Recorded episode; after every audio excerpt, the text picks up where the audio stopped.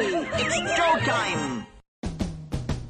Now it's time for the Disney View podcast. Please move across your car to make room for everyone. Our podcast will begin momentarily. Join Dave as he makes his Grand Circle tour around the Walt Disney World Resort. Dave is a dreamer and an engineer who enjoys the magic and wonder of it all, but understands Disney's place in history and respects the legacy that's been left. Come along and hear Dave's thoughts about Walt Disney World and see it through Dave's eyes. Please stand clear of the podcaster. Por favor, manténganse alejado del David. And now, here's your host.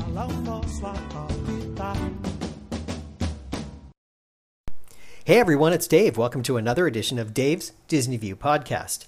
On today's podcast, I wanted to talk about a specific thing that happened at the Walt Disney World Resort in 1974, and it has some historical significance outside of Disney World. And that is the breakup of the Beatles. And you're probably wondering, the breakup of the Beatles, you know, that happened. What does that have to do with Disney World? Well, there's a story here, and I wanted to share that with you a little bit. There's a kind of an interesting little context. So, remember that, you know, celebrities come to the Walt Disney World Resort and to a degree Disneyland all the time. It's just the way it works. You know, people come there, they stay. You and I stay there. Celebrities stay there. You know, high profile people stay there, whatever. Disney kind of keeps it quiet. Sometimes these people just go out into the parks and you would never even notice they're there because they're just integrating just like anybody else. You know, they keep kind of a low profile. Sometimes they use the uh, the Disney services of being able to go around and have the uh, tour guide, so they kind of poke in and out of places. So if they're really uh, recognizable people, you don't see them uh, very much unless they're in a queue somewhere. Sometimes they go to the exits and uh, are able to ride the attraction that they want to ride and sometimes it's just uh, you know uh, they're just there and they're having fun. You might recognize them and they're cool with it. So you know you may see someone there at any given time. You never know. And the Beatles themselves were no exceptions. They actually, all four members of the Beatles used to go to Disneyland and Disney World, and they all enjoyed themselves. They all kind of liked the parks to some degree and, and kind of enjoyed it. And John Lennon, in particular, really enjoyed uh, his time going with his son Julian.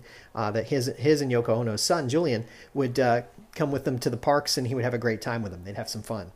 And so there's various pictures of him uh, at various Disney resorts, whether it was uh, at Disney World, Disneyland, riding different attractions, he and his son. Obviously, John Lennon was fairly recognizable, so people knew when he'd be there. But this story is specific to John Lennon and the time the Beatles broke up. So the story goes that the Beatles themselves were very popular in the 60s, and by the time the 70s came around, they had kind of fallen out of sorts. Uh, they all kind of went their separate ways. They were starting individual careers. They really couldn't get along as a group anymore. There were a lot of uh, various issues. And a lot of it had to do with their wives, significant others, girlfriends, whatever it might have been, not getting along and, you know, kind of whispering in their ears. And so a lot of that had to do with that. Um, there was also the uh, specter of drug use and alcohol use and all the partying and all these things. And they kind of had different uh, thoughts about where their careers should be going and what they should be able to do. Look, they could still pack them in and pack them in, and they still had some great music, but they all had individual talents that they wanted to take on the road and do themselves. So each one of them kind of had a different thought about what they want to do. And by the early 1970s, they had started to go their separate ways. And John Lennon himself, he had more of a uh, sort of a sort of a I would call I wouldn't call it a mental breakdown, but sort of a, a mental issue with doing all the things he was doing. Some of his uh, albums that he was putting out as a solo artist really weren't as successful as maybe they could have been, and he had a lot of uh, difficulty with that. That it just wasn't didn't really go the way he wanted it to go. He was having these hallucinogenic moments. He was taking drugs and doing different things, and some of his music didn't really work when it came to that. Plus, People people blame his wife Yoko Ono for some of the breakup there and some of the things that happened. Now whether she did or didn't have anything to do with it, I really can't say. But I do have to say that some of the pictures of them were a little bit weird and kind of uh, felt kind of strange, and maybe it did have something to do with it. I really don't know. So anyway, uh, his uh, his artistic career kind of took a different path. I mean, you know, you can you can think about George Harrison had some success. Paul McCartney had a lot of success, and Ringo Starr, you know, he had a little help. He worked with other people, and he did some work with uh, John Lennon along the way too, and he had some moderate success. But John Lennon, he was the one that everyone thought was going to be successful, and he put out a lot of material, but it just didn't have that success. So, at some point, with creative difficulties, his wife decided that it was time for them to take a break. And uh, one of the things she suggested was that he should spend time with her assistant, uh, a woman by the name of May Pang, and uh, they should go off and tour the world together. And so, with her guidance and her blessing, I guess, John went and did that. And he took May Pang around different where, every, uh, different places around the world. And Julian would join them, his son and they would go off and they would kind of go places and do things. They spent a lot of time in LA and a lot of time in New York, some time in Palm Beach, um, and then there were other places they went as well. But for about 18 months, the two of them were together, and that period of time was called the Lost Weekend. And they were kind of, he was refreshing himself and renewing himself, and he was finding his way again. And among the things he did was he went to Disneyland and Disney World with his son and May uh, a couple of times. Now, how many times he went? Sort of anybody's guess. It's that thing about how do you know how many celebrities go and how often they go and where they go and whatever. There were pictures that popped up along the way of uh, Julian on the teacups with John, of uh, John standing with a monorail pilot. There's a famous picture of him standing with a monorail pilot. Um, and the, it's undated and it's unclear when exactly that was. But there was one other time that John went, and we do know that he was there at that time, and uh, it has a significance. And here's here's the story. So, sometime around right after Christmas of 1974, so you know December 27th, 28th, something like that, uh, John and May Pang went and they stayed at the Polynesian Resort. Now, how do we know they were at the Polynesian Resort? We would otherwise never know that. Well, we know it because of a couple of factors.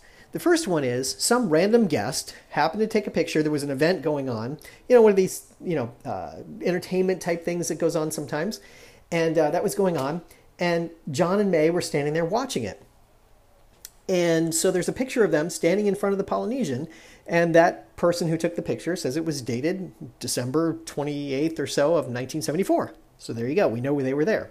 The other way we know we th- they were there was over the course of that 18 months that John was uh, dealing with his own personal demons or whatever you want to call them he actually uh, was off the grid and no one knew where he was for the most part. I guess Yoko knew to some degree and his, his main attorney knew, knew to some degree where he was, but they didn't know exactly where he was.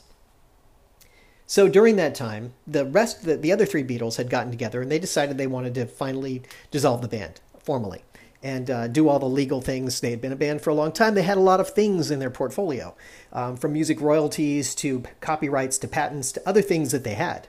Incidentally, totally aside from this story, um, the Beatles had copyrighted the term Apple Music, and the when the Apple company came along and Steve Jobs started it off, and Steve started it because he worked at an apple orchard uh, as one job that he had during the 1970s.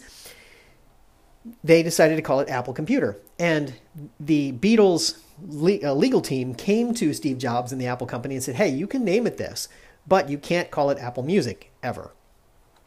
And so that was fine with him because they were creating computers. Years later, when they decided to get into the music business and they were going to call it Apple Music, they had to negotiate with the Beatles organization to be able to license that and use it as the title of what they were doing with their music. Kind of a funny story, right? So it just kind of encapsulates all the problems with the legality. And back to my previous podcast about all the legalities and all these different entities that own things and who has copyrights to different things. Same principle here. Same principle applies here. So you've got this uh, this organization, uh, the Beatles, that's breaking up, and they want to dissolve their company, and they want to go their separate ways and be totally independent and not work together anymore. So the other three Beatles sign the document that officially dissolves the Beatles and distributes all the uh, royalties and everything the way according to whatever plan they came up with. And John's attorney is there, and he's negotiating on John's behalf and whatever. But John needs to sign the official document. So why we know that John was at the Polynesian was because he found out, his lawyer found out he was at the Polynesian, and they sent the, a courier to the Polynesian, Polynesian hotel to deliver the uh, documents to John so he could sign the official documents to dissolve the Beatles.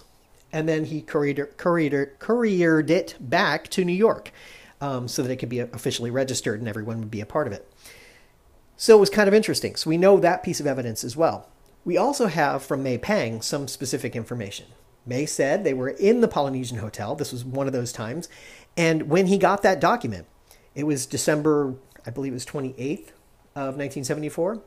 Um, he got that document and he signed it and he asked her to take a picture of it. So she actually has a picture of him signing the document uh, that dissolves the Beatles.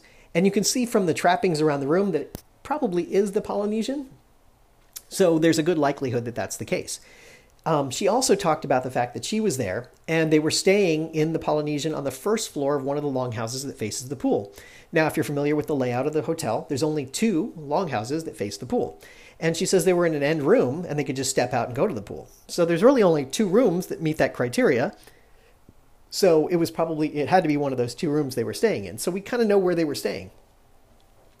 So it's kind of interesting, you know, when you think about it, that the Beatles actually broke up at Disney World. So kind of funny. Now, there's a lot of other stories about people having talked about whether they, you know, what what they did and knowing knowing where they were and knowing you know, having pictures and photographic evidence and whatever. But I don't believe any of that's true. The only evidence we have is her her picture of him taking the uh, signing the document and the one random photo of them being at the resort.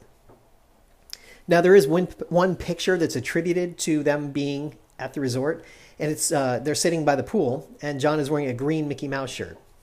The problem with this particular picture is it's in color.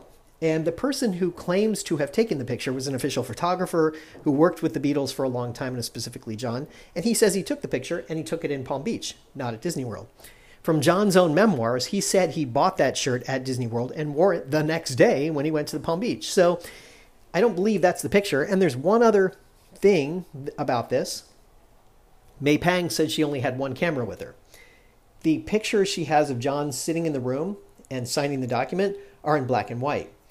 If you're not familiar with the history of cameras, when you had a camera and you only had one camera, you would put a roll of film in it. The film would either shoot 12, 24, or 36 exposures.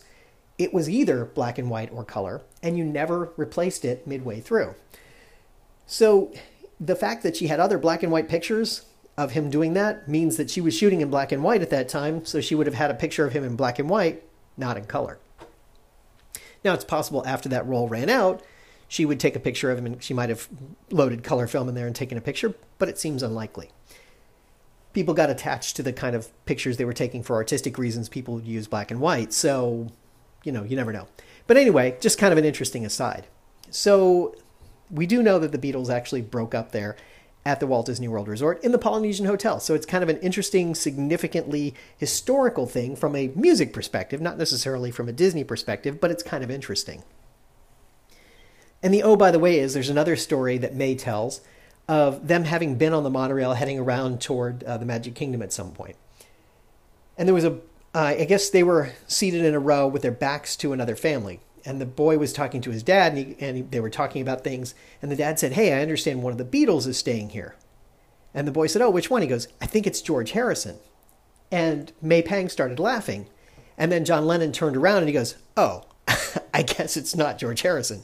And just one of those funny things, whether it's true completely or not, it's just kind of amusing that the uh, that's the way it worked, and you know that people you know already had these ideas of who was there, and you know they get excited about some celebrity being there, but until they see them, it's like, oh, it's John Lennon, not George Harrison.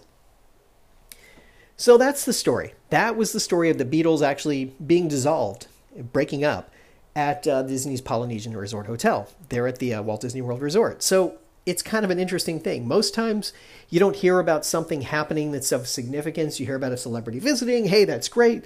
Uh, you know, there's a lot of interesting people who visited and gone through the parks. Sometimes celebrities rent out some portion of the park for themselves for their own private purposes, but typically they just go through the park and they do whatever they're going to do, and you may not even know they're there.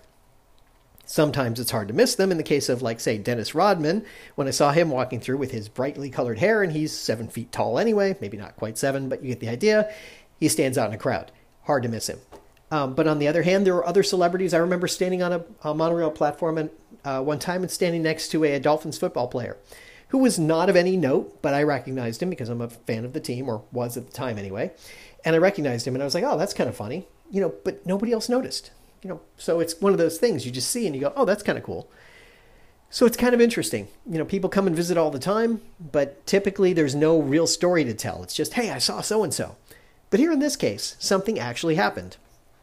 The Beatles actually broke up here, and it's kind of a fascinating story. One of those things that kind of gets lost to history along the way because you never really remember this story about John Lennon actually going to Walt Disney World in, during the time he was with May Pang and signing the documents to uh, dissolve the Beatles.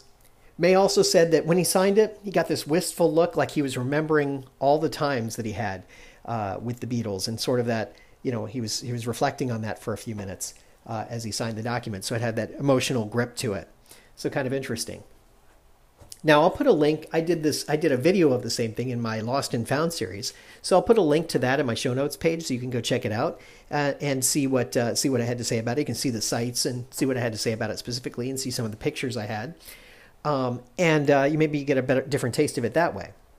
Also, May Pang is selling a collection of the photos. If you're a Beatles fan or you're a Disney fan and have an interest in this, I'll put a link to it if you're interested. Go check it out. I'm making nothing off of it. I just happened to come across this and I thought I'd share it. So that is my podcast for this week. I hope you've enjoyed it. And remember, if we can dream it, we can certainly do it. Bye now.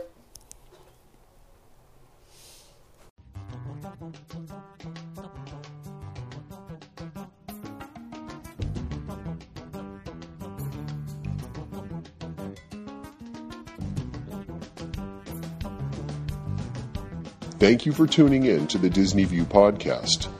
We hope you had a pleasant stay and arrive home safely. Please remain seated until your ride vehicle stops completely. Then, gather your personal belongings and step out onto the moving platform. And yes, I know it went by so quickly, but don't worry. One of the nice things about traveling on this podcast is that the journey is just beginning. Show notes are available on DisneyWorldPodcast.net. While there, please check out some of our affiliates. You'll also find links to Dave's iPhone and iPad apps. There's an app for pin trading, one for finding hidden Mickeys, and an app for finding and tracking pressed pennies around the Walt Disney World Resort. And you never know just what Dave is working on next. If you have questions, feel free to drop Dave an email at davesdisneyview at gmail.com. Original music you're hearing in this podcast is Oslo Doom by Gilberto Gil. Of course, this is a fan podcast and in no way affiliated with the Walt Disney Company.